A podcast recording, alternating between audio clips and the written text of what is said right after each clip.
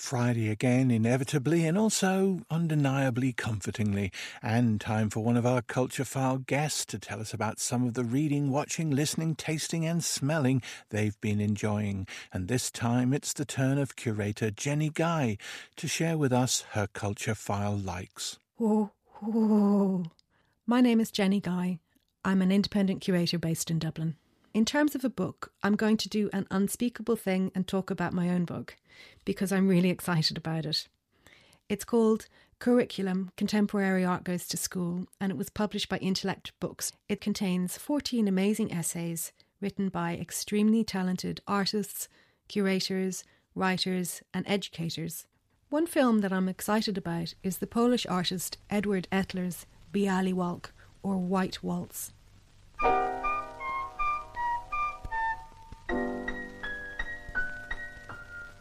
I also work as the programme manager at Fire Station Artist Studios in Dublin, and normally we have international curators coming to stay with us.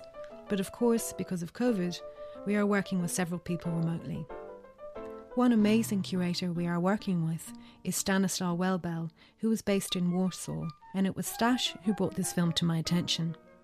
This archival film made in 1963 is set in a sanatorium in the mountains, exploring isolation, confinement, and limited contact with the outside world. It's very poetic, uplifting, and funny in parts, but so lonely too.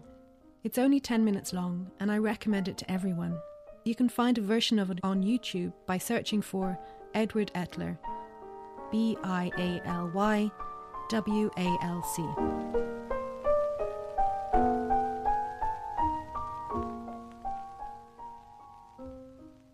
One TV show that I recently enjoyed is Back to Life, created by and starring Daisy Haggard.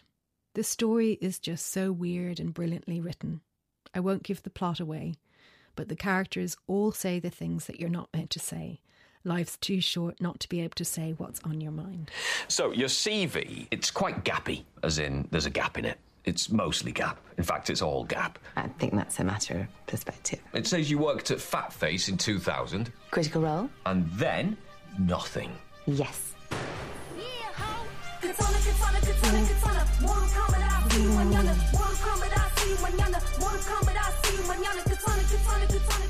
I really love Princess Nokia's album 1992 Deluxe. The song Tomboy has so much energy and attitude.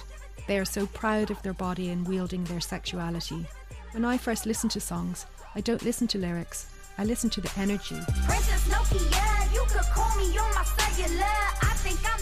And Princess Nokia is such a powerhouse producer and experimenter. I haven't made it to the two albums she released last year, so that's something to look forward to.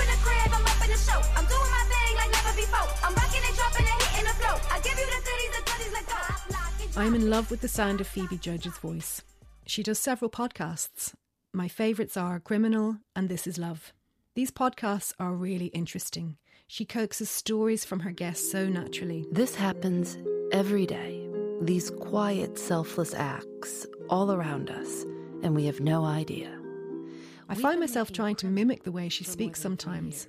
I'm really fascinated by other people's voices. Probably stems from projects that I used to do early in my career as an artist. I did a series of projects called Reading Ensemble, where groups of people read from texts I had selected in different sequences and combinations, kind of like a choir of readers. I miss doing projects like that.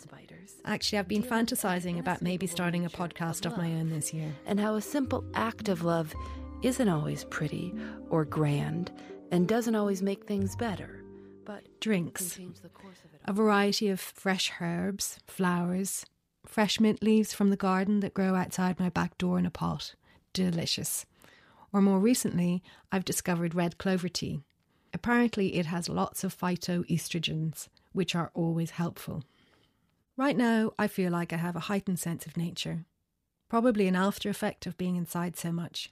This morning, I saw a pigeon outside my house and I felt like he was talking to me. He was like, whoa, whoa. That's my first time pigeon impression, so I hope you liked it. Anyway, my garden is very green and it's quite shady. It only has short terms of direct sunlight. It reminds me of when I was a child, when I spent a lot of time playing near the Deep Dargle River. A few years ago, I planted something called sarcococca. It's a slow growing evergreen shrub that has little white flowers that come out in the winter time. Every time I come to my front door in the evening, there is the most sensationally beautiful scent in the air that would rival any summer jasmine. Oh, oh. The likes of Jennie Guy. Coming up on tomorrow's Culture File Weekly, we have the artist who thinks we might all benefit from a lesson in harvesting clay, the work of art in the age of cryptocurrency, Maurice Gohan's lost future as a child star, and Rob Long has an eye on the chocolatey goodness weighing down the craft services table of the average film set. That's all in the Culture File Weekly, Saturday, 6.30pm, or right now if you subscribe to the Culture File podcast feed, which is a good idea in all circumstances.